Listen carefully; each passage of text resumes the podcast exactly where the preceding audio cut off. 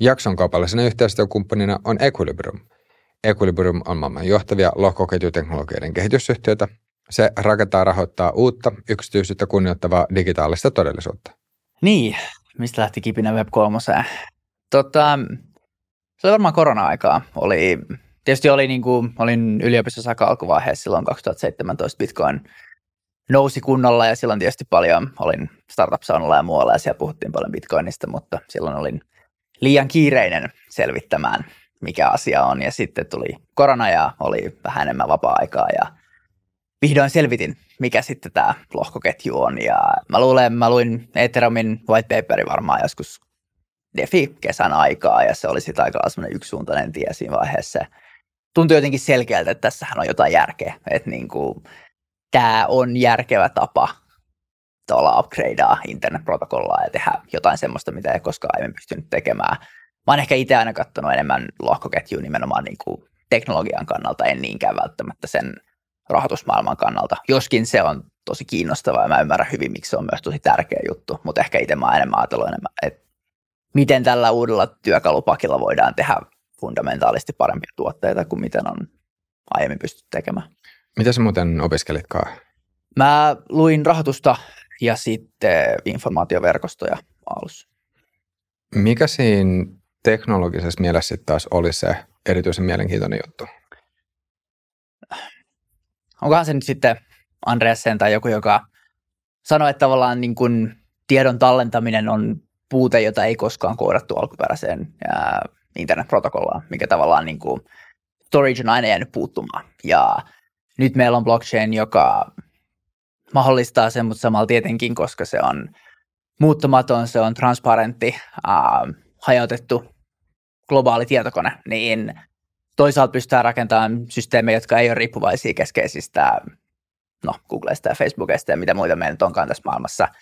Mutta samaan aikaan, jos mietitään vaikka sitä tuotetta, mitä me sitten lähdettiin rakentamaan, mietitään, että miten voidaan todentaa ihmisten osaamista ilman, että meidän tarvii luottaa siihen stamp of approvaliin, joka nyt sitten mulle joku Aalto-yliopiston valintakomitean dekaani laitto tai Harvardissa tai missä tahansa joku laittaa, vaan sen sijaan luetaan siihen, että mitä sä oot tehnyt, miten sä pystyt todentamaan sen niillä töillä, mitkä pystytään sitten jäljitettävästi tallentamaan blockchainiin, niin ei, ei, ei semmoista pysty tekemään millään muulla teknologialla. Ja se on se varmaan, mikä itsessä sitten tietysti resonoi vahvasti ja mitä me nyt ollaan tietysti Cleversissä myös paljon, paljon pelattu. All right. Mutta Aleksi löytynyt. Tervetuloa Lohkoketjupariin. Kiitos paljon. Tänään puhutaan tosiaan työn tulevaisuudesta, digitaalisesta identiteeteistä, mutta voitaisiin oikeastaan aloittaa vielä tästä Cleoversesta, mm. minkä nyt tuossa mainitsit. Olet itse siis toinen founderi, niin mikä Cleoverse on ja mistä teille sitten tämä idea Cleoverseen mm. tuli? Cleoversessa me rakennetaan käytännössä talent, talent platform Web3-maailmassa. Sitä me nyt ainakin ollaan puhuttu suomen, suomen kieli joskus hankalaa, mutta yritetään pärjätä. Tota, ja ideana on se, että me ollaan rakennettu protokolla, jonka avulla erityisesti ohjelmistokehittäjät, lohkoketjukehittäjät voi tallentaa todisteita omasta osaamisestaan sen perusteella, mitä töitä ne on tehnyt, mitä dataa me voidaan löytää vaikka no, blockchainista, GitHubista, sitä Coverflowsta, muilta, muilta, muilta alustoilta. Varmaan se kipinä siinä taustalla on, on ollut se, että no, jos nyt katsoo omaa historiaa, kysyt mistä, ää, missä on käynyt koulut, niin tota, on tuplakandi, en ole yhtään maisterin tutkintoa tehnyt ja se tarkoittaa sitä, että Suomessa jos hakisin korporaatioduuniin, niin todennäköisesti CV-lukija ei laittaisi mua läpi, koska mä en ole maisteri ja ei, ei tule tick in the box. Ja sillä ei ole väliä, että matchaksi oikeasti mun kokemukseen tai siihen, mitä mä oon tehnyt tai mitä mä osaan. Ja samaan aikaan, jos mä Jenkeihin, niin todennäköisesti, koska mulla on kaksi yliopistotutkintoa, siellä kaikki valmistuu bacheloriksi, niin kuin mäkin olen valmistunut, niin niin siellähän mä menisin ohituskaistaa suoraan haastatteluihin, koska herra Jumala, mulla on sekä kaupallinen että tekninen bachelor, että tuolta wow. Ja, ja toi on tietenkin niin kuin vain esimerkki siitä, mikä voisi laajentaa esimerkiksi globaalissa ympäristössä, niin jos oot maista, jossa ei välttämättä ole accessi länsimaiseen tai yleisesti tunnettuun koulutusjärjestelmään esimerkiksi, sä voit täysin loistavasti ilmaisista lähteistä opettaa itse esimerkiksi koodaamaan nykyään. Sä voit saada käytännössä ilmaisiin tai puoli-ilmaisiin koulutusmahdollisuuksia, jopa työmahdollisuuksiin, tehdä omia projekteja GitHubiin, saada freelance-keikkaa, saada jopa duuneja, mutta silti ne tavallaan statusta kohottavat CV-merkinnät puuttuu, koska sen et ole esimerkiksi ei ole rahan takia päässyt vaikka yliopistoon länsimaihin. Ja siinä ei ole niin kuin mitään järkeä. Ja se on se ongelma, mitä me lähdettiin Cleverissa ratkaisemaan, koska nykyään toisaalta lohkoketjujen ansiosta sä voit tallentaa todisteet työstä, mutta toki voit myös esimerkiksi opetella kaikki asiat oikeasti itse ilmaiseksi internetin kautta. Muistaakseni vielä, että oliko se semmoinen yksittäinen hetki tai tämmöinen valon välähdys, että tuli se idea, että hei, nythän tämä voisi olla hyvä juttu, vai semmoinen asia, mikä kypsyi sitten kuitenkin hitaasti, äh, sanotaan viikkojen tai kuukausien mm. aikana? Kyllä ehdottomasti oli niin kuin kypsyttely, kypsyttelyprosessi. Että toi on niin kuin, mä olisin pari vuotta aiemmassa, aiemmassa duunissa ja, ja tota, tietysti siinä koko ajan pohtinut vähän, että, että varmaan jossain vaiheessa olisi kiva lähteä tekemään firmaa ja mikä se juttu olisi. Ja toi tietysti niin enemmän tai vähemmän mä koko ajan, koko ajan kiusas. Ja, ja sitten toki siinä vaiheessa, kun mä sitten mun co-founderi Jonin kanssa alettiin hynttyitä yhteen, niin, niin kyllä se kuitenkin muutaman käännöksen otti, että me sitten päädyttiin siihen, mihin, mihin tultiin. Ja tietysti sen on aina iteratiivinen prosessi, miten firmat kehittyy. Että ollaan tietysti useampi käännös nyt tämänkin firman aikana tehty ja uskoisin, että niitä vielä jatkossakin tulee. Että kyllä se, se varmaan kuuluu kuitenkin firmojen luonteeseen. Mikä teillä oli se ihan ensimmäinen idea sitten? Tavallaan se ihan eka, ihan eka asia, millä lähditte liikenteeseen? No silloin kun me kahdestaan ekan kerran lähtiin, niin se on tota, silloin me puhuttiin ei välttämättä ihan niin vahvasti lohkoketjuja hyödyntää, mutta miten niin kuin tämmöisellä jollain verkostomaisella suositteluketjulla voisi rakentaa ihmisistä ammatillisia profiileja. Ja sitten me aika nopeasti todettiin, että okei, tämä blockchain-teknologia sen hyödyntäminen on se juttu, mitä me halutaan lähteä saman tien tekemään ajaa syvään sitten. Web 3 puhuttiin DAOista pitkään ja, ja näin, mutta että no itsellä oli sitä ennen paljon muitakin ideoita, että niitä on tietysti tullut pyöritelty, mutta oli se, mistä me yhdessä lähdettiin ekana. Ja mikä on se, mikä nyt on tällä hetkellä, tuossa just kun sanoit, niin mm. voi olla, että ehkä tulee vielä pivottia sitten myöhemminkin, mutta että mikä niin kuin just tällä hetkellä, kun tätä jaksoa mm. nauhoitetaan kesäku- äh, heinäkuussa 2023, niin mitä te niin kuin nyt mm. teette? Me ollaan yksi johtavista työalustoista Web3. Eli käytännössä, jos erityisesti devaaja haluaa duunia, uh, meillä on Cordalen työmahdollisuuksia, mihin voi hakea. Voi, me otetaan sua rakentaa sun oma portfolio, me otetaan meidän Proof of Talent protokollalla sua todentaan sun aiempaa uh, DevOps-historiaa, hankkimaan skillscoreja, jotka käytännössä ränkkää sun osaamista sen perusteella, mitä sä oot aiemmin tehnyt.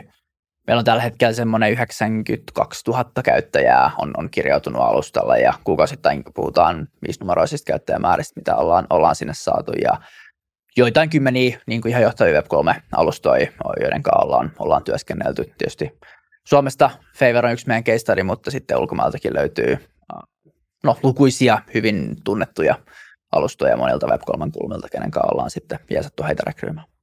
Ja miten tämä teidän alusta vielä tarkemmin toimii? No käytännössä, jos sä niin kuin yksityishenkilönä meitään, niin kirjaudut sisään omalla walletilla. Me aletaan sulla oman profiili. Se profiili muistuttaa, ei nyt ehkä ihan LinkedInia, mutta siinä on samanlaisia juttuja. Me käytännössä isot komponentit on tietysti sun walletti, mitä siinä on sisällä, Proof of Talent, miten me otetaan sua meidän alustan kautta luomaan sun työhistoriaa ja sitten sun devausprojektit, mitkä tyypillisesti sitten GitHubista tai vastaavasta sinne voidaan tuoda. Ja tietysti tämän profiilin avulla me sitten ohjataan sut hakemaan töitä, ää, joko niiltä koko päivän duunilta, jotka on meidän alustalle postattu, tai sitten meillä on myös aika iso liuta erilaisia open source-projekteja, mitä, mitä projekteja ollaan, ollaan kerätty meidän saitille, niitä voisi tietysti lähteä myös tunnaamaan. Mikä teillä olikaan tällä hetkellä sitten teidän oma bisnesmalli? Työpostaukset uh, maksaa jonkun verran. Tota, puhutaan näistä Proof of Talent, uh, the Proof of Talentista, niin käytännössä on siis rakennettu Solban tokeneiden päälle, eli NFTitä, jotka Polygonissa elää ja joita sitten voi, voi itse sieltä mintata ja se tietysti tarkoittaa sitä, että kun mintaat, niin kaasu pitää maksaa, mutta meillä on sitten muutamaan niistä on, on pieni, pieni fee, joka on laittu mukaan ja käytännössä se, se fee sitten tuottaa meille, tuottaa meille jonkun verran, jonkun verran revenueta. Mutta toki ollaan myös jonkun verran kerätty rahoitusta, mikä sitten on auttanut meitä tähän pisteeseen. Mm, aivan. No entä vielä, jos menee pikkasen syvemmälle siihen proof of talenttiin? Mm. Käytännössä Proof of Talentin se core, core on meidän skills coret, jotka käytännössä yhdistää erilaiset ähm, saavutukset tai duunit, joita sä oot aiemmin tehnyt ja laskee niistä tietynlaisen karkean pisteytyksen, joka esittää, kuinka taitava sä oot esimerkiksi solidity Ideana on se, että me kun me ollaan aloitettu sua, kun sä oot tullut sisälle alustalle, sä oot yhdistänyt sun lompakon, me aletaan sua yhdistää sun erilaiset accountit, niin kuin vaikka GitHub, mistä tyypillisesti monilla lohkoketjudevailla on paljon open sourcettua kamaa. Meidän erilaiset uh, smart contractit ymmärtää, että minkälaisia saavutuksia sä periaatteessa oot tehnyt ja miten niitä voi sitten, tai käytännössä todennetaan, että sä oot tehnyt esimerkiksi tällaisen projektin, tai sulla on tämä määrä GitHub-tähtiä, tai sulla on tämmöisiä kontribuutioita tietyillä kielillä. Todennetaan ne, tallennetaan se tieto lohkoketjuun, ja sen jälkeen lasketaan painettu summa näistä kaikista saavutuksista, mitkä sä oot tehnyt. Tämä score, joka myös esitetään Solbound tokenina, se tallennetaan erillisenä uh, elementtinä, erillisenä Solbound tokenina sitten Polygoniin, ja näiden perusteella. Ne on tietysti koreosa sun portfoliota, minkä sä rakennat Cleoversessa. Tokihan sä omistat ne sun lompakossa, jos et tykkää meidän uista, ne voit rakentaa vaikka oman uin tai tehdä niillä ihan mitä, mitä itse lystäät. Mutta meidän uissa on tietysti keskeisellä paikalla sit sun työhistorian ja niiden GitHub-projektien vieressä, minkä avulla sitten haet duunia. Eli voisi sanoa, että olette lähtenyt rakentamaan tätä hyvin pitkälti siitä Polygonin päälle. Me rakennetaan tällä hetkellä täysin, täysin Polygonin päälle.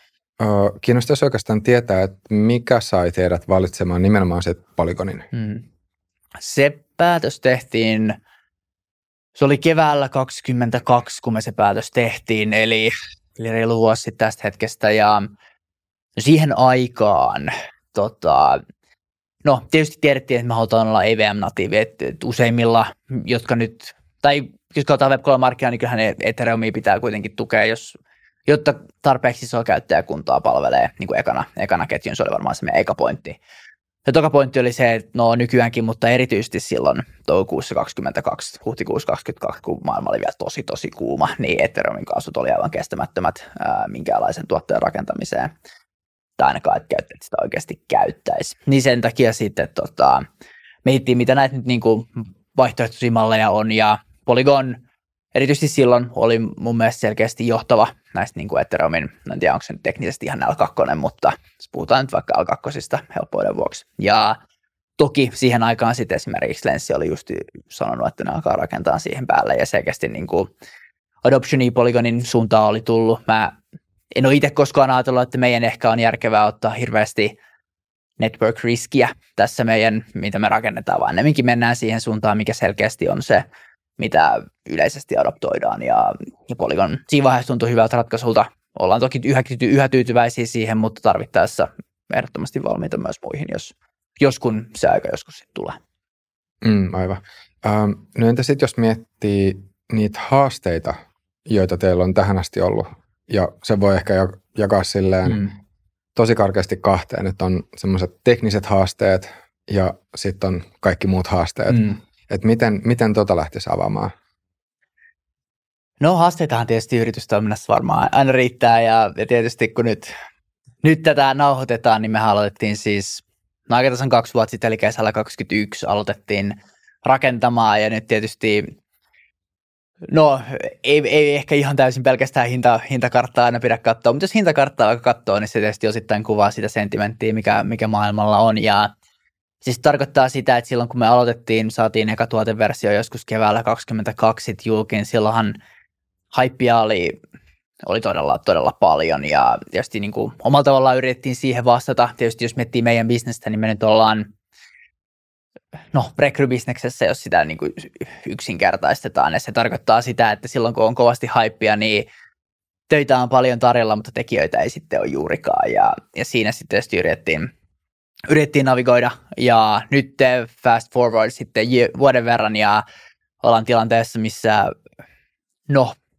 vähän on esimerkiksi Ethereum ja Bitcoinin hinnassa tullut paluuta, mutta jos katsotaan esimerkiksi appeja tai käytännössä minkä tahansa Web3-tuotteen käyttömetriikoita, nehän on tosi matalalla. Ja ja se tietysti on osittain vaikuttanut, osittain johtunut varmaan että asiat vaikuttaa moneen, mutta VC-rahoitus Web3-markkinassa on tosi matalalla. Ja se taas johtaa siihen, että rekrytointi tapahtuu älyttömän vähän. Eli jos vuosi sitten oli paljon duuneja ja vähän tekijöitä, nyt on tosi vähän duuneja, um, paljon tekijöitä. Ja, ja sitten tietysti niin ton balansoiminen niin kaupallisessa mielessä on, on, on aina tietysti oma haasteensa. Samaan aikaan tietenkin me ollaan kovasti rakennettu yhteisöä, uh, ollaan siinä jollain tasolla onnistuttu, mutta tietenkin aina, aina voisi tehdä parempaa, parempaa duunia.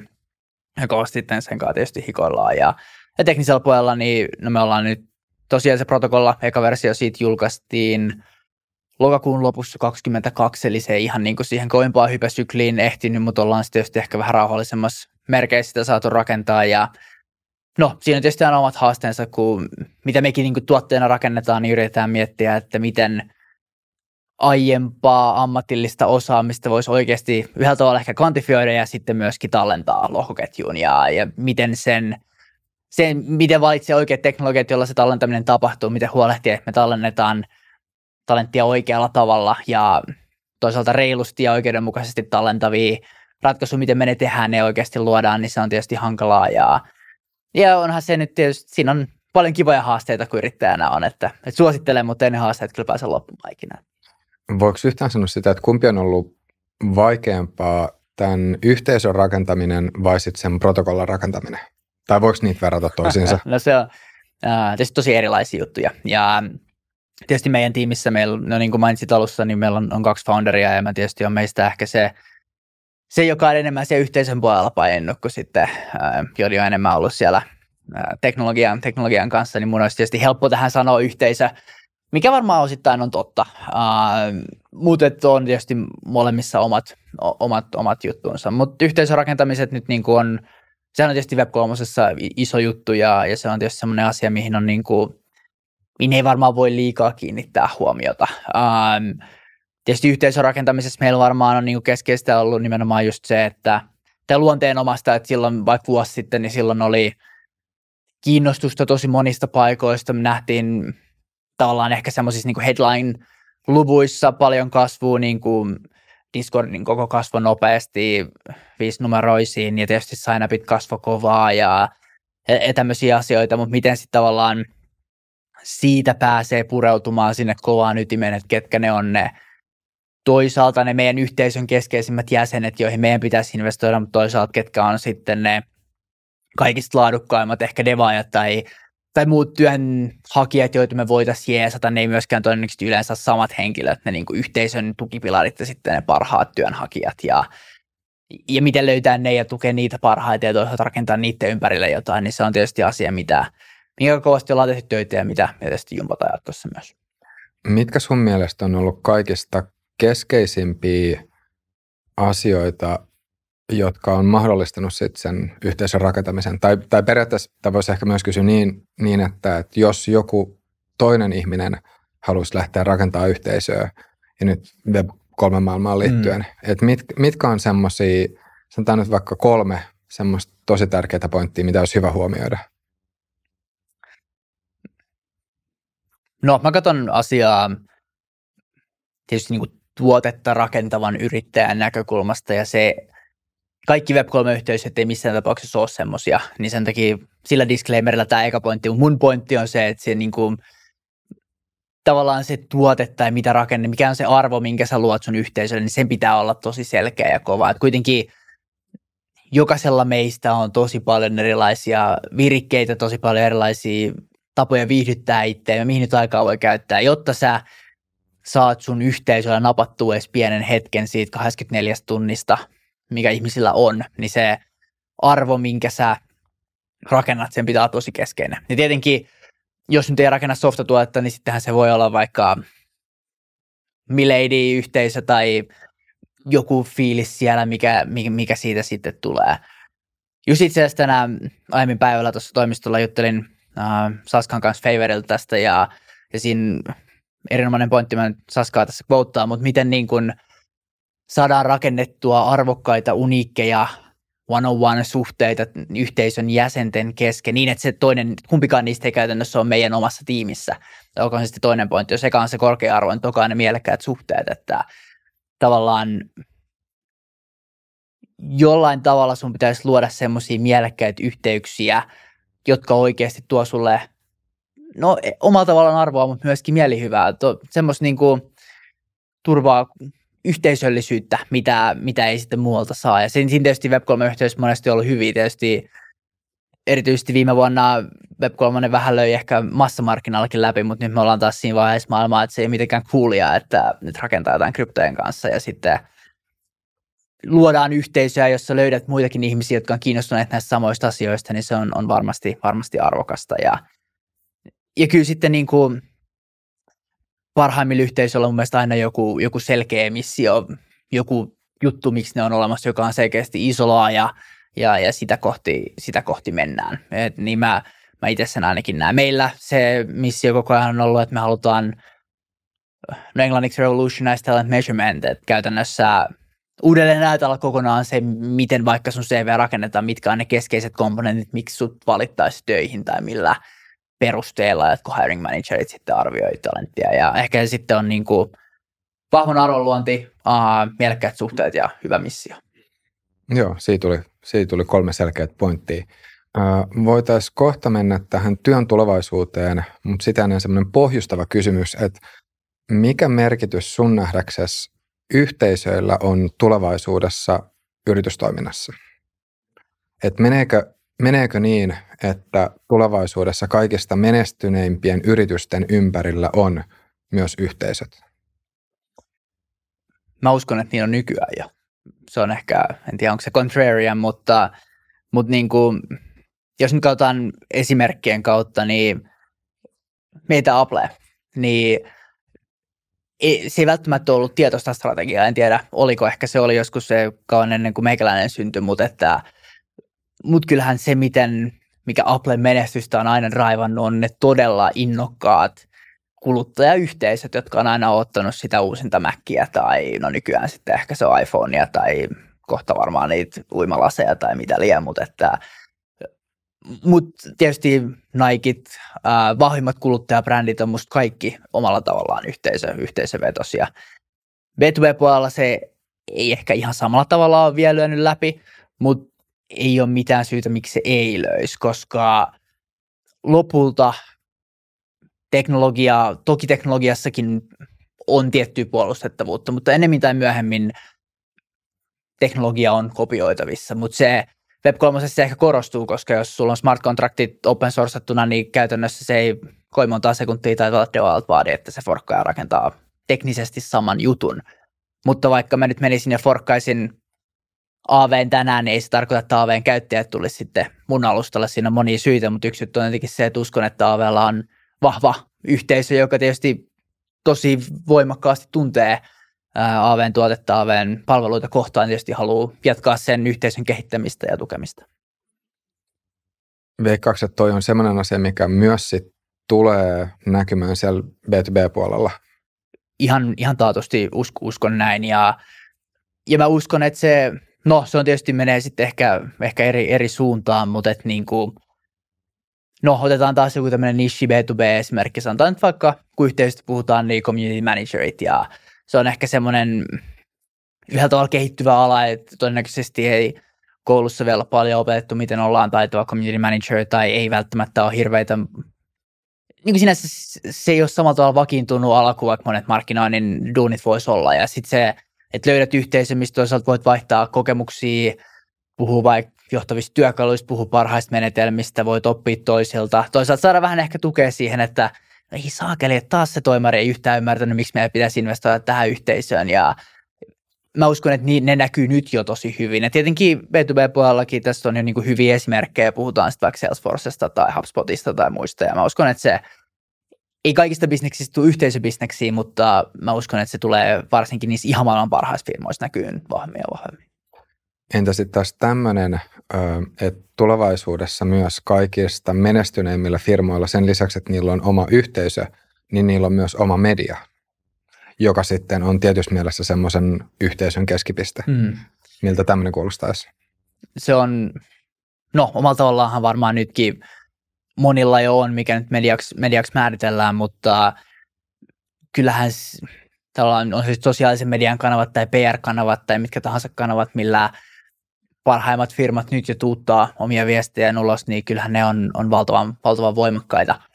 Um, eli taatusti joo, mutta se mikä on sitten tietysti ehkä toinen suunta on sitten, että, että mikä, mikä on se balanssi niin kuin sen firman oman median ja sitten firman työntekijöiden henkilökohtaisten äänien, jotka voimakkaimmillaan on tosi vahvoja medioita myös, niin mikä on se niin kuin niiden niiden balanssia. Tietenkin ääriesimerkkeinä on sitten vaikka joku muski, mutta, mutta pienemmässäkin skaalassa niin ei tarvitse kovin pitkälle Twitteriä tai LinkedInia scrollata, niin löytää kuitenkin merkittäviä vaikuttajia, jotka ei ole tietysti samalla tavalla yhtiö ei samalla tavalla henkilöidy heihin kuin vaikka Tesla henkilöityy muskiin, mutta jotka vahvasti omalla mediallaan tietysti edistää paitsi omaa uraansa, niin myös sen firman asiaa.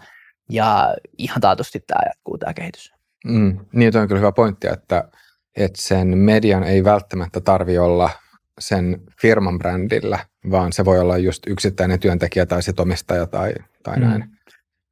Kyllä mä uskon, että se, se jatkuu ja se tietysti näkyy enemmän äh, Amerikassa varmaan kuin mitä se näkyy meillä Suomessa tai, tai Euroopassa muutenkaan, että se on ehkä, meillä on vielä vähän, on, on vähän vielä tekemistä, että me päästään siihen samaan, missä, missä amerikkalaiset on, mutta parhaimmillaan se voi olla tosi tosi voimakas työkalu. Ja no, muskin on ääriesimerkki, mutta no nyt ei tällä hetkellä, kun Twitterillä menee huonosti, on ehkä seksikäs puhua muskista, mutta kyllä mä uskallan väittää, että jos muski ei olisi niin vahvasti pystynyt henkilöimään vaikka Tesla itteensä, niin ei Tesla olisi koskaan noussut semmoiseksi hypefirmaksi, mikä se on nykyään. Ja, ja ihan varmasti, jos nyt tällä hetkellä ne firmat, mitkä henkilöidään muskiin, on Tesla, SpaceX ja Twitter, niin sitten on siis Neuralink tai on siis joku ihan muu, mitä hän ei ole vielä tehnyt, niin jos hän päättäisi tänään ryhtyä tekemään ihan sama jotain täysin uutta firmaa, niin hyvin todennäköisesti hän saisi siihen tosi vahvan nosteen, haipin, vahvan rahoituksen, loistavaa talenttia ja hyvin luu, tai ainakin todennäköisyydet sillä, että hän menestyisi siinä olisi korkeammat kuin melkein kenelläkään muulla, koska hän on niin vahva media kuin hän on. Niin nythän tässä olla uh, tämä uusi AI-firma. Niin se, oliko se tänään jopa lanseerattiin? Joo, mielestäni oli ihan, tai joo. nyt mä en ole varma, oliko se tänään, mutta et hyvinkin tuore Kyllä, juttu joka tapauksessa. Näin, joo. No, mutta siis just tämmöiset jutut, niin kyllä ne jos olet media niin kuin Musk, niin se distribution on saman tien siellä. Ja sitten lopulta, jos me nyt firman rakennuksesta puhutaan, niin kyllä lopulta yleensä distribution on se, joka voittaa. Mm, kyllä, joo. Ähm, no entä sitten jos mennään tähän työn tulevaisuuteen? Tämäkin voi sanoa on aika laaja aihe, äh, mutta mistä sä itse lähtisit liikenteeseen? Ja itse asiassa oikeastaan en, ennen kuin mennään tulevaisuuteen, niin äh, semmoinen ihan lyhyt, lyhyt pohjustus voisiko sanoa, työnteon historiaa nykypäivää? Mm. No varmaan niin kuin, no, no se mistä on niin kuin luonteva lähteä, mikä on historiana tosi lyhyt, mutta näin niin kuin 26-vuotiaana kaudena, niin mun uran aikana kuitenkin jo niin ähm, tietysti se, mistä millainen maailma oli 50 vuotta sitten, niin kuin puhutaan ajasta ennen koronaa, kukaan ei kuitenkaan ollut keksinyt vielä remote-työskentelyä, niin no remote nyt ei varmaan ollut mahdollista ennen kuin internet keksittiin, mutta eihän sitä käytännössä kuitenkaan muut kuin ihan muutamat ja harvat firmat tehnyt kunnolla ennen vuotta 2020. Ja, ja sitten tietenkin, no kaikki me tiedetään, mitä sitten tapahtui. Ja nyt ollaan ehkä menossa vähän taaksepäin siitä edistyksestä, mikä silloin otettiin, mutta, mutta fakta on se, että siinä missä – tavallaan silmien räpäyksessä kaikki, no tietotyöläisten firmat, kaikki firmat, jotka vaan pysty menemään remoottiin, meni remoottiin, niin, niin mä uskon, että se on tavallaan niin kuin fundamentaali muutos äh, nimenomaan työskentelyssä. Ja, ja tietysti se niin kuin yksi juttuhan on se, että no okei, okay, sun oma firma meni remoottiin ja pirustit Zoomia ja kaikki harmittaa sen, mutta, mutta toinen on sitten se, mihin esimerkiksi me yritetään firmana, niin kuin, mitä me yritetään mahdollistaa, että jos sä oot remoottina – niin esimerkiksi talenttipuuli on yhtäkkiä, ei tarvitse rekrytä pelkästään Helsingistä tai Tampereelta tai Oulusta tai missä ikinä oot, vaan voit rekrytä. Me ollaan esimerkiksi meidän prosessissa katsottu kaikki läheisiä aikavyöhykkeitä ja niihin on siis kuulunut meillä myös esimerkiksi Intia, Bangladesh, Pakistan nämä aikavyöhykkeet. Ja sitten puhutaankin yhtäkkiä ei 500 000 miljoonasta ihmisestä, vaan parista miljardista ihmisestä, mikä on talenttipuuli, mistä rekrytään. Ja, ja mä uskon, että toi tavallaan niin kuin – toisaalta kun mennään remoteen, niin se sitten myös uh, johtaa siihen, että just vaikka toi jos Suomessa on, on ennen rekrytoitu, niin Helsingissä ei varmaan ole hirveästi tarvinnut miettiä, että jos perustetaan teknologialan firmaa, niin katsotaan, ketkä nyt on TKK valmistunut. Viime aikoina koirareiksi ja sitten palkataan ne ja, ja, ja siinähän on meillä hyvä talenttipuoli, mutta huonossa ja erityisesti hyvässä, niin nyt on se talenttipuuli on eksponentiaalisesti paljon isompi ja nyt voidaan miettiä, että miksi tämä kaveri Intiasta vaikka, joka on käynyt tässä yliopistossa, mistä mä en ole koskaan kuullutkaan, tai tämä kaveri Nigeriasta, joka ei ole itse asiassa käynyt missään yliopistossa, mutta joka on shipannut ihan hemmetin hyvää koodia, niin miksi ne voisi olla niitä tekijöitä, joita meidän, meidän firmaan voisi tulla. Ja, ja tietysti sitten, no se on monenlaisia asioita, miten se vaikuttaa kollaboraatioon ja miten se vaikuttaa siihen, miten firmat voi organisoitua, mutta tietysti meidän näkökulmasta niin keskeistä on se, miten se vaikuttaa siihen, miten sä ihmisenä todennat sun oma osa, miten sä rakennat sun oman, oman CV ja toisaalta myös se, millaisia työmahdollisuuksia sulla on tarjolla, että tietysti korona-aikaan niin oli tietysti iso trendi erityisesti Amerikassa mennä tämmöiseen niin kuin freelance-keikkapohjaiseen työskentelyyn, oli paljon, paljon, paljon töitä saatavilla osittain johtuen siihen, että talouteen pumpattiin paljon rahaa, oli tosi kuuma, kuuma aika taloudessa ja, ja työmahdollisuuksia oli paljon, mutta, mutta se myös johtaa siihen, että, että mun ikäiset ihmiset, jotka on elänyt joko uransa alkuvaihetta tai muuten vaan nuoruuttaan koronassa, niin mä uskon, että meillä on halua tai että me halutaan, me osataan välttämättä edes mennä toimistolle ja se ei, ei se ole semmoinen asia, että mäkään näkisin, että mä tykkään käydä toimistolla, että mä näkisin, että menisin semmoiseen duuniin, missä mulle sanottaisiin, että, että okei, että jos et tule joka päivä toimistolla, saat fudut. Että se on niin kuin, en mä näe, että mä haluaisin lukita itteeni siihen, mä haluan, että mulla olisi mahdollisuus, että kyllä mä voin lähteä reissaamaan tai tehdä joskus töitä jostain muualta ja, ja, ja työnteko onnistuu sillä tavalla. Ja se taas johtaa siihen, että toki sä todennat sun omaa talenttia eri tavalla, sulla on erinäköinen talenttipuuli käytettävissä, sulla on erilaisia työmahdollisuuksia, voi olla, että sä oot joskus täyspäiväisenä töissä, voi olla, että sä oot vaan erilaisissa freelancing-jutuissa, voi olla, että sä oot täyspäiväisenä ja teet freelancingia, on maailma muuttuu joustavammaksi, fleksiibelimmäksi ja tietysti enemmän mukautuu ihmisten vaihteleviin toiveisiin, eikä ole sitä samaa kasista neljään, missä nyt kaikki on enemmän tai vähemmän ollut samassa muotissa aiemmin.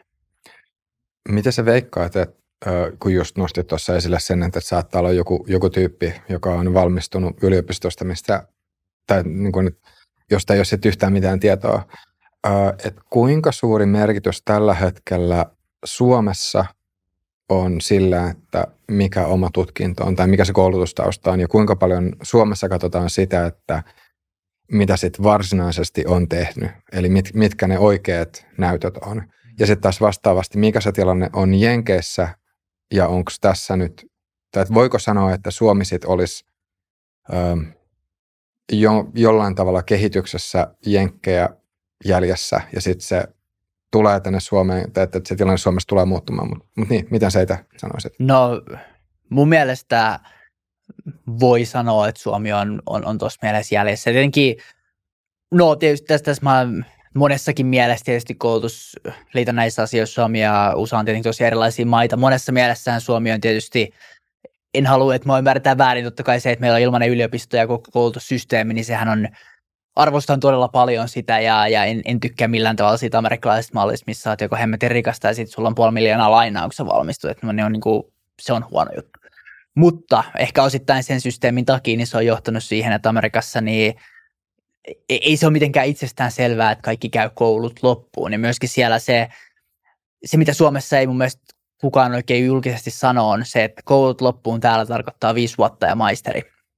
Amerikassa koulut loppuun tarkoittaa neljä vuotta ja sä oot collegeista valmistunut bachelor.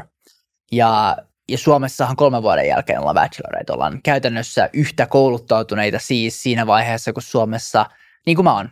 Siinä vaiheessa, kun mä oon nyt dropoutti, niin mä oon yhtä kouluttautunut kuin Amerikassa ne, jotka valmistuu collegeista.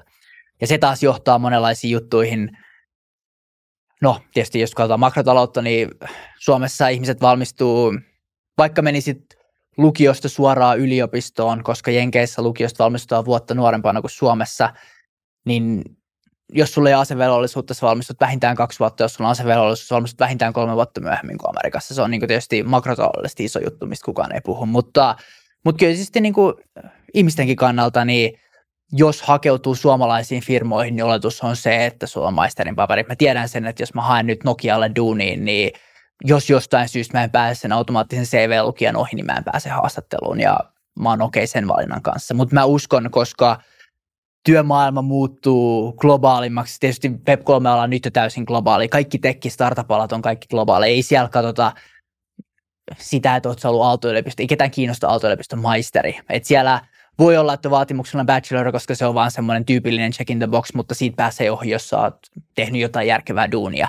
Ja se vaatimus on bachelor, koska talenttipuuli on tyypillisesti globaali. Se on joko USAsta, missä kaikki on bacheloreita, se on joko UK, missä tyypillisesti ollaan vain bacheloreita, tai jostain asiasta, missä ollaan tyypillisesti bacheloreita. Ja koska me mennään enemmän ja enemmän kilpaileen tässä remote-maailmassa globaalin talenttipoolin kanssa, niin se johtaa siihen, että suomalainen tapa oikeasti sitten kuitenkin yhdistyy siihen globaaliin tapaan, joka on tyypillisesti amerikkalaisten vetämä, joka johtaa siihen, että esimerkiksi No, ja taas lääkärin tutkinnot, juristit, nämä on niin eri asioita, mutta sitten esimerkiksi kaupallisilla aloilla, teknisillä aloilla, niin silloin niin väliä, mikä se paperi on, vaan silloin väliä, että mitkä ne on ne skillsit, mitä esimerkiksi duuneissa olet tehnyt aikaisemmin, mitä projekteissa olet tehnyt aikaisemmin, miten sä pystyt näyttämään, että sä oot exceptional talent ja oikeasti tuottamaan paljon globaalissa mittakaavassa arvoa siinä sun roolissa. Ja se, että oot sen valmistunut maisteriksi vai et, niin mä en usko, että niissä on ainakaan kausaatio, mutta todennäköisesti ei edes hirveästi korrelaatiota keskenään. Niin, mä veikkaan, että Hussiin ei tulla palkkaamaan kirurgeja, jotka sanoisivat, että, että niin. nyt, nyt, että, nyt on muuten hyvät näytöt, on monta nettikurssia joo, käynyt. Kyllä, ja hyvä näin, niin. Että, joo, jep, kyllä. Uh, mutta sanoisitko tosiaan, että tässä asiassa tai tämän asian suhteen startupit on tietyssä mielessä suunnannäyttäjiä sitten muulle yrityskentälle Suomessa? On ehdottomasti. Ja tietenkin, no startupit monessa mielessä muutenkin on, no, luo uutta niin kirjaimellisesti, että vanhan tekeminen ei ole vaihtoehto, koska siinä aina ne korporaatit on parempi ja sitten sit kuolee. Ja sitten sit tarkoittaa sitä, että myös talentin osalta niin pitää löytää ähm, vaihtoehtoiset tavat, pitää löytää ne outlierit. Ja tietysti jos outliereita etsitään, niin sitten yleensä ei kannata varmaan mennä sinne, missä se kolmas tai neljäs desiili on, saatikka se keskimmäinen desiili, vaan sitten kannattaa hakea sieltä niitä oikeasti sieltä oikealta hännältä niitä tyyppejä. Ja, ja, ja, se tarkoittaa sitä, että kyllä startupeissa yleensäkin, niin mun mielestä ainakin kaikki firmat, mitkä mä tiedän, niin kyllä se, mitä etsitään, on jollain tavalla exceptional talent siihen kontekstiin ja siihen rooliin, mihin nyt haetaan ne tyypillisesti, koska startupit määritellään mukaan on sitä, että etsitään jotain skaalautuvaa, räjähdysmäisesti kasvavaa tuotetta ja bisnesmallia, mikä tarkoittaa sitä, että vaikka – sut henkilönä palkattaisiin firmaan X rooliin Y, niin hyvin todennäköisesti, jotta sä voit menestyä siinä roolissa, niin sun pitää adaptoitua ja se rooli vaihtuu useita kertoja. Ja se tietysti tarkoittaa sitä, että jos sä oot hirveän spesiaalisti siiloutunut johonkin tiettyyn juttuun, niin sä et välttämättä menesty siinä kovin hyvin. Mm, joo. Uh, se muuten kiinnostaisi tietää, että kuinka paljon teidän alustalla nyt sit näistä rekry-ilmoituksista, niin tätä prosentuaalisesti, kuinka moni niistä liittyy Web3-maailmaan ja sitten kuinka moni on tämän Web3-maailman ulkopuolella? Mm. Tällä hetkellä ollaan oltu, ollaan oltu ihan täysin Web3-maailmassa, eli kyllä se niin Web3 liitännäiset on, on 100 prossaa, mutta sitten tietenkin uh, mitä Web3 sisällä, niin siinä on tiettyä, tiettyä heittoa. Uh, ollaan selkeästi suuntauduttu enemmän ja enemmän koko ajan kohti devausrooleja ja ehkä erityisesti blockchain devausrooleja mutta siinä on jonkun verran vaihtelua. Tietenkin Web3-alallakin on, just back DevOpsista puhutaan, niin on paljon web devaus, full stack devaus rooleja tietysti kaupallisella puolella, markkinointi, community ja niin edelleen. Mm, aivan. Uh, no entä sitten muuten vielä? Muita semmoisia työn tulevaisuuteen liittyviä ajatuksia? Mm. No varmaan tota, tietysti se, että mikä tietysti nyt niin kuin ollaan lohkoketjupodissa ja puhutaan nyt lohkoketjuista, mikä on niin kuin meidän pihvi myöskin, mitä ollaan kehitetty, puhutaan Proof of Talent-protokollasta, niin, niin ideana on se, että me halutaan mahdollistaa sulle kyvykkyydet omistaa ne tavallaan ne elementit, jotka oikeasti sitten luo sun ammatillisen maineen, ammatillisen reputationin ja sitä kautta, toki se voi, voidaan pitää sitä ääriesimerkkinä, mutta mun mielestä se ei ole ääriesimerkki, että jos nyt te mä menen LinkedIniin ja mä siellä kirjoitan pari sarkastista postausta ja sitten Microsoftin toimistolla joku ei tykkääkään musta, niin sitten mulla ei välttämättä ole enää LinkedIn-profiilia. Ja me tiedetään, että LinkedIn on kuitenkin lopulta niin keskeinen osa työnhaussa, että sitten jos siellä päätetäänkin jostain syystä poistaa mun profiili, niin milläs mä sitten haen töitä.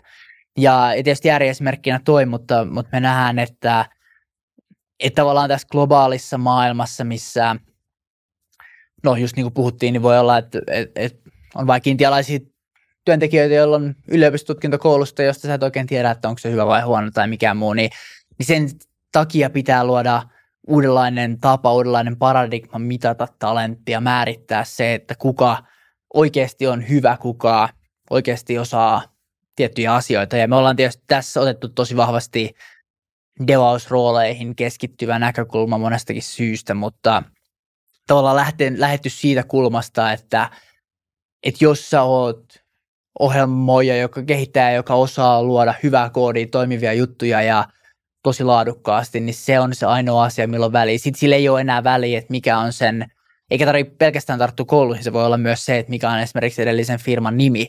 Sehän on tietysti iso juttu ja siinä varmasti monet startupitkin, äh, mitä monet startupitkin tekee, että jos on edellisen firman nimi on Facebook, niin sä oot todennäköisesti houkuttelevampi työntekijä kuin jos se on Jaskan nakki ja tupakka tuosta naapurikulmalta. Ja me halutaan mahdollistaa se, että vaikka sä olisit Jaskalle tehnyt ihan huippukoodia, niin sen arvo sulle työnhakijana itse asiassa yhtä arvokas kuin jos sä oot ollut Facebookilla tehnyt samanlaista koodia. Ja, tota, ja tavallaan tällä tavalla luomalla malli, jossa sä tallennat todisteita sun osaamisesta lohkoketjuun ja sillä tavalla oikeasti hallinnoit ja omistat sun koko ammatillisen reputationin, niin me pystytään luomaan globaali talenttipuuli, josta tietysti firman pystyy rekrytoimaan, mutta missä säkin pystyt sit samalta viivalta riippumatta sun taustoista pelkästään sun osaamisen perusteella hakemaan töitä. Tuosta tulee itse pari kysymystä mieleen. Ihan ensimmäisenä se, just kun nostit kanssa tuon linkkarin tuossa esille, että, että se on totta, että jos jostain syystä Microsoft päättäisi, että, että nyt, nyt me ei tykätä susta, niin sitten profiili olisi mennyttä. Ää, mutta nykyisellään, jos esimerkiksi unohtaa vaikka oman salasanansa tai näin, niin sitten on mahdollista, on mahdollista kuitenkin sitten palauttaa salasana tai, tai muilla keinoilla sitten ehkä päästä siihen profiiliin käsiksi, jos on joku uh, tämmöinen niin kuin vaihtoehtoinen backup sähköpostiosoite tai, tai näin. Sitten taas, jos on kysymys lompakosta, siis niin kuin kryptolompakosta, niin sitten jos, jos tota, hukkaat seed phrasein, niin sitten sit se on siinä, jos, jos pitäisi se lompakko luoda uudestaan. Uh, ja jos miettii silleen, että, että yksittäisellä, että jos, jos se on lompakko, johon tämmöinen niin kuin yksittäisen ihmisen koko työhistoria periaatteessa on, on kytköksissä, niin voi sanoa, että siinä on tietysti mielessä aika paljon pelissä. Että Oletteko te tota miettinyt, että, että voiko löytyä sit joitain keinoja, joilla niin kun, jotka taklaisivat taas tätä, hmm. tätä puolta?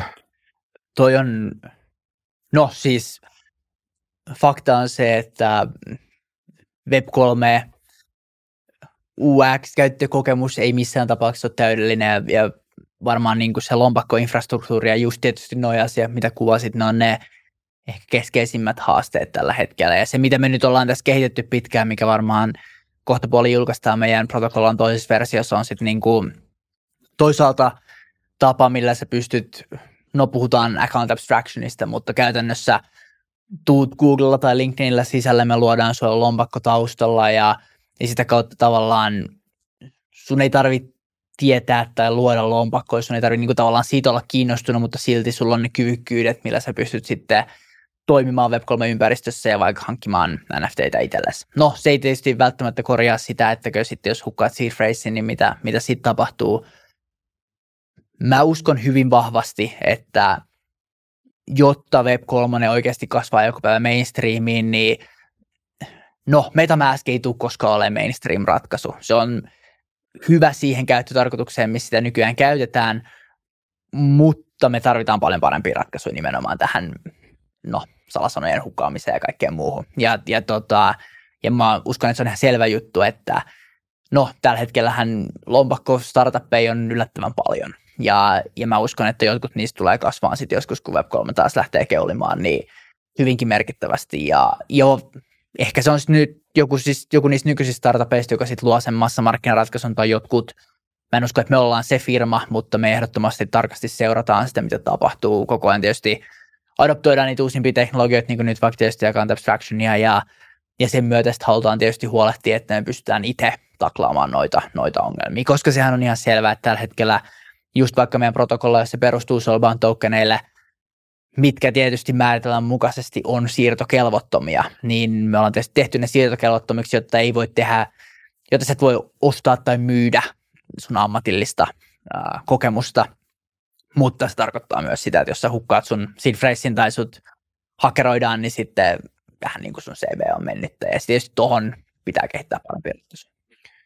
Olisiko semmoinen mahdollista, että sitten jotenkin, että ihmiset pystyisivät, että, että, että jos, jos ne pystyisivät todistaa olevansa se sama henkilö kuin mikä, mikä oli kytköksissä siihen aikaisempaan lompakkoon, jonka nyt salasanat ja seed phraseit on hukassa, niin sitten olisi mahdollista luoda se profiili uudestaan ja saada ne samat, samat mm. tiedot sinne. Luuletko että tuohon löytyisi joku tekninen ratkaisu? Ihan varmasti joo. Um, no tietysti teknisiä yksityiskohtia on monia. Se pitää varmaan, joka kysymys on se, että halutaanko me kykittää kaikki meidän käyttäjät vai ei. meidän ei sinänsä saa mitään sitä vastaan, mutta voi olla, että jotkut meidän käyttäjät ei super paljon tykkää. Siis toki me ei olla, me ei kosketa rahaa, niin se on niin kuin siinä mielessä eri asia, mutta, mutta nyt jo tietysti uudessa versiossa, mikä me sitten myöhemmin julkaistaan, niin siinä pystytään esimerkiksi useampia lompakoita yhdistämään tähän samaan identifierin, joka on myös lompakko, ja sitä kautta tietenkin, jos me pystytään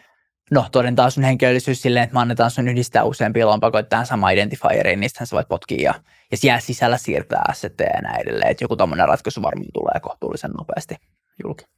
Niin, eli toisin sanoen silloin ei olisi sen yhden lompakon varassa. Just näin, kyllä. Mm, aivan. Uh, itse asiassa kykittämisestä tuli mieleen se digitaalinen identiteetti, mm. mistä voisi nyt puhua sitten vielä tämän jakson loppupuolen, niin – mikä merkitys digitaaliselle identiteetillä sun nähdäksesi tulee olla sitten tässä tulevaisuuden työnhaussa? Mm. No mehän katsotaan asiaa tosi paljon niin kuin ammatillisen kontekstin, kontekstin läpi ja tietysti digitaalinen identiteetti itsessään on superlaaja konteksti ja, ja siinä on tietysti tosi monia kulmia, missä sitä, sitä voi katsoa. Me halutaan katsoa sitä nimenomaan niin kuin ammatillisesta kontekstista ja me nähdään, että no toisaalta niin kuin aiemmista aiemmin keskustelluista syistä johtuen, niin se, että sä pystyt hallinnoimaan sun omaa niitä asioita, niitä elementtejä, joista sun identiteetti koostuu, että sä pystyt itse omistamaan ja hallinnoimaan sen, niin se on niin kuin älyttömän tärkeää. Mutta samalla me nähdään, että jos puhutaan, puhutaan tästä remote-maailmassa, puhutaan siitä, miten voidaan luoda globaaleja talenttipuuleja, niin nämä esimerkiksi Soulbound tokenit tai muut elementit, joilla sun identiteettiä luodaan, niin nehän on lopulta koodinpätkiä jossain tuolla, minkä avulla pystyy rakentamaan ohjelmoitavia ohjelmia. Ja, ja se taas tarkoittaa sitä, että voidaan luoda esimerkiksi vertailukelpoisia ammatillisia globaaleja työntekijäpuuleja, joista voidaan, tietysti firmat voi löytää parhaimpia työntekijöitä helpommin kuin koskaan. Me kaikki tiedetään, että, tai kaikki, jotka ainakin on rekrytoinut, tietää, että hyvän talentin löytäminen, varsinkin jos on tosi tarkkaa osaamista vaativa rooli, niin se voi olla tosi aikaa vievää. Toi kaikki pystytään mullistamaan sille, että meillä on se yhtenevä datapooli, joka mittaa talenttia ja joka on itse asiassa ohjelmoitava rajapinta, johon voi rakentaa erilaisia hakuohjelmia, joilla voi sieltä hakea. Tai vaihtoehtoisesti tietenkin, jos oot esimerkiksi yksityishenkilö ja haluat kontribuoida paljon erilaisiin open source-projekteihin. Tällä hetkellä, no vähän riippuu ehkä projektista, mutta siellä tyypillisesti on varmaan kourallinen avoimia täskejä, joita voi ihmiset alkaa tekemään tai ei, ja sitten se ehkä sitten joskus laitetaan osaksi sitä ohjelmaa tai ei, mutta, mutta miten tämmöisellä niin kuin globaalilla talenttipuolella, jota voidaan vertailla keskenään, niin voidaan mahdollistaa esimerkiksi erilaisia leijereitä, missä eri ihmiset voi kontribuoida erilaisiin osiin, ne voi saada automaattisesti, niille voidaan laittaa erilaisia täskejä, automaattisesti voidaan ohjata kassavirtoja meneen oikeaan suuntaan, ää, niin kuin kompensaatio mielestä kassavirtoja perustuen siihen, mikä sun työn arvo tai sun ää, niin kuin oikea kontribuutio on ollut. Ja sitä kautta tietysti jopa vähän niin kuin miettii uudelleen se, miten organisaatiot organisoituu. Tietysti perinteiset yhtiöt, nehän on tosi paljon, no sä oot joko in tai sä oot out, ää, mutta ei ole hirveästi välimalleja. Ja mä uskon, että me, mitä Web3 nyt jo nähdään, nähdään enemmän ja enemmän sanotaan nyt välimallin firmoja. On toki niitä, jotka on siellä ihan koressa, sitten on niitä, jotka on täysin ulkona, mutta sitten välissä on erilaisilla asteilla erilaista engagementtia ihmisiltä, jotka jollain tavalla on esimerkiksi yhteisössä mukana tai sitten esimerkiksi kontribuoi näihin open source, uh, open source-projekteihin tai tekee esimerkiksi freelance-gigejä aina silloin tällöin. Ja kaikki tämä pystytään mahdollistamaan tehokkaammin koskaan aiemmin, kun meillä on ohjelmoituva rajapinta, joka oikeasti mittaa todentaa sen, että no, oot sä riittävän hyvä tai riittävän taitava henkilö esimerkiksi tämmöiseen tiettyyn taskiin. Mitä toi ohjelmoitava rajapinta nyt ihan käytännössä ja konkreettisesti tarkoittaisi, jos miettii silleen rekrytoijan näkökulmasta ja sitten taas vastaavasti potentiaalisen tämmöisen työntekijän rekryttävän mm. näkökulmasta. Että semmoinen ihan, ihan käsin kosketeltava esimerkki. No käytännössä niin, no tietysti ehkä joku päivä Clever se on sitä, mutta että voisi olla vaikka alusta, johon rekrytoija voi vaikka määritellä, että me halutaan löytää esimerkiksi tämän tasosta um, Solidity Development-osaamista, laittaa esimerkiksi vähän web, web development-osaamista, vaikka vähän Reactia tai JavaScriptia tai TypeScriptia siihen kylkeen ja sitten esimerkiksi muutama vuosi työkokemusta. Ja näillä parametreilla tehdä haku ja haku käytännössä vaan käy läpi kaikki esimerkiksi nämä skills mitä me tällä hetkellä luodaan tai vastaavalla teknologialla luotui erilaisia NFTitä käy läpi. Kaikki ne uh, tuottaa sulle listan, jossa on kaikki henkilöt, jotka matchaa näihin, ja jos nämä NFTt on oikeasti, um, ihmiset omistaa NFTt, niin tietenkin silloin sä tiedät, että todennettavalla tavalla tämä lista, sun ei tarvii lähteä haastattelemaan niitä, vaan sä voit luottaa siihen, että nämä henkilöt oikeasti vastaa niitä sun teknisiä kriteereitä, mitkä sä oot määrittänyt. Mutta ehkä paremmin vielä kuin että sitten sä saisit listan ja alkaisi itse käymään läpi, niin erityisesti jos puhutaan gigeistä tai muista, niin sä voit jollekin alustalle määritellä, että tässä on tämmöinen task, mä haluan vaikka kehittää kymmenen versioa tästä erilaisesta landing pageista. Ja mä uskon, että jotta se onnistuu hyvin, niin mä laitan tämmöisen budjetin, mä laitan tämmöiset taitovaatimukset ja sitten sä painat enteri alustalla ja alusta käytännössä laittaa budjetin sivuun erilaiseen no, hallinnoitavaan smart contractiin, joka käytännössä vapauttaa sen sitten, kun työ on tehty se, ähm, laittaa hakukriteerit julki ja sitä kautta käytännössä ne, ketkä no, vastaa näitä kriteerejä, ne saa ilmoituksen, ne voi, jos vaikka esimerkiksi määritellään, että eka joka hakee, niin saa duunin ja sitten käytännössä sen, joka sen työn on laittanut liikkeelle, ei tarvitse tehdä mitään muuta kuin katsoa, että aha, joku on ottanut duunin vastaan, aha, se on valmis hyväksyä se duuni ja sitten raha vapautetaan tälle kyseiselle henkilölle. Toisinpäin ehkä sitten yksityishenkilönä, niin, niin se voi mahdollistaa maailman, missä sä esimerkiksi tota, on määritellyt, että kuinka paljon ja minkälaisia projekteja sä haluat tehdä. Onko se kiinnostunut pelkästään täyspäiväisistä työstä, onko se kiinnostunut pelkästään freelancingista joku välimalli. Ja sitten saat ilmoituksia silloin, kun sun um, sekä tietysti taidollisia että rahallisia vaatimuksia vastaavia työmahdollisuuksia on tarjolla, on ne sitten täyspäiväisiä tai ei. Ja sitten sä voit hyväksyä tai hylätä ne, mutta niin, että jos nykyään sä meet työhaastatteluun, niin vaikka devaajana siellä on tyypillisesti ainakin yksi screenauspuhelu, ainakin yksi haaste, ainakin yksi tekninen haastattelu ja sitten on yksi vielä neljäs haastattelu, jossa käydään jotain muuta läpi. Niin sen sijaan, että sä investoisit tähän tunteja tai kymmeniä tunteja, niin sitten sä voisit hypätä ainakin nämä tekniset kohdat yli ja käytännössä sitten täyspäivätöissä puhuttaisiin ainoastaan siitä, että menet sitten juttelemaan sen toimarin kanssa ja hän katsoo, että olet sellainen tyyppi, joka tähän firmaan halutaan.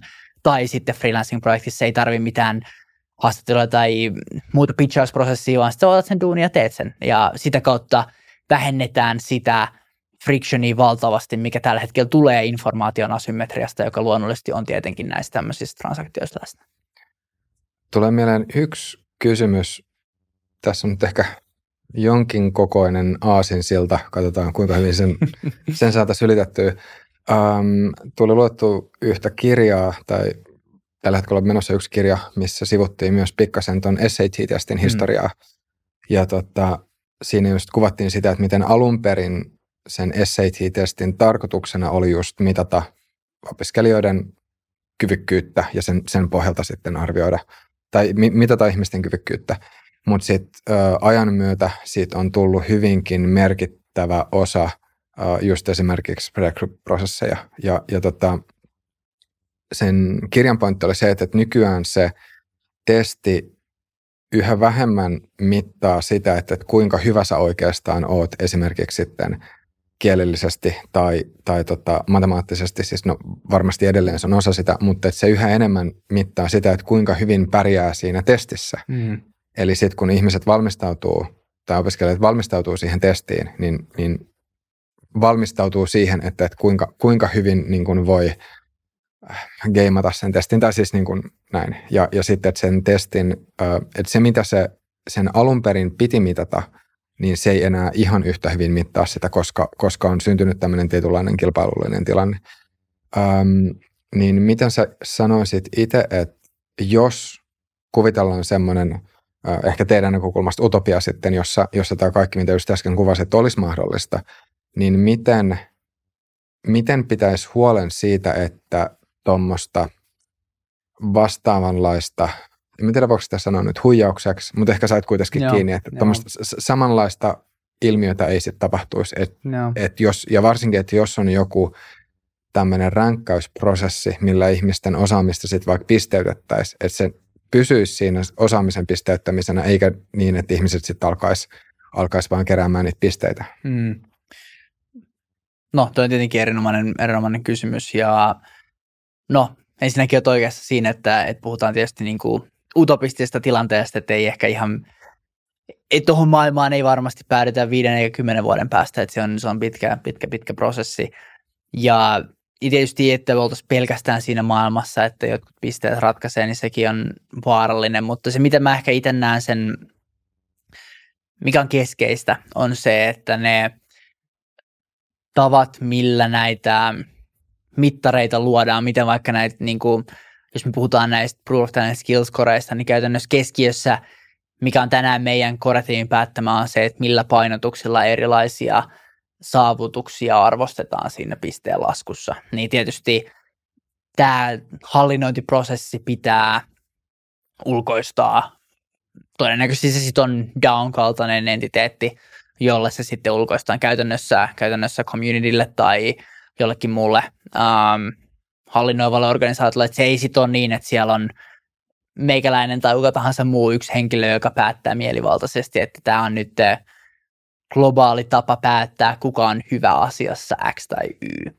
Ja, ja siitä tietysti, jos jatketaan pidemmälle, niin no nyt jo tietysti Proof of Talent protokollana, niin se on open sourcettua koodia ja käytännössä jokainen voi milloin tahansa mennä vaikka forkkaamaan se ja rakentaa sitten oman version.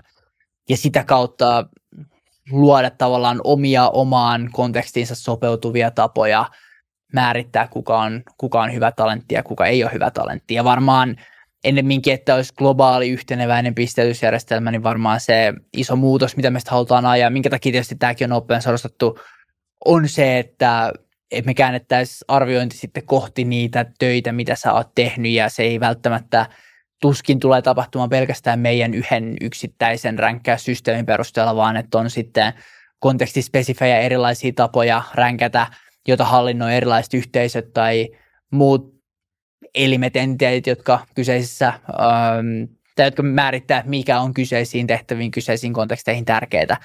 Ja sitä kautta saadaan vaan fokus kohti sitä, että tavallaan ne tiedot, ne konkreettiset taidot, joita voi omaksua ähm, itse vapaasti keskittymällä no esimerkiksi käymällä internetkursseja tai muuten tekemällä töitä, oikeasti tuottamalla jotain arvokasta maailmaan, niin, niin se on se keskeinen tapa, millä, millä sitten oikeasti näitä töitä jaetaan. Mä uskon, että se on se, puhutaan tietysti high levelistä, koska utopistisessa tilassa ollaan, mutta mä näen ton, äh, ton vaaran ja, ja tietysti niin kuin sitä on paljon asioita, mitä tietysti pitää ottaa myös downsideista huomioon, jos me joskus utopistiseen tilaan päästään.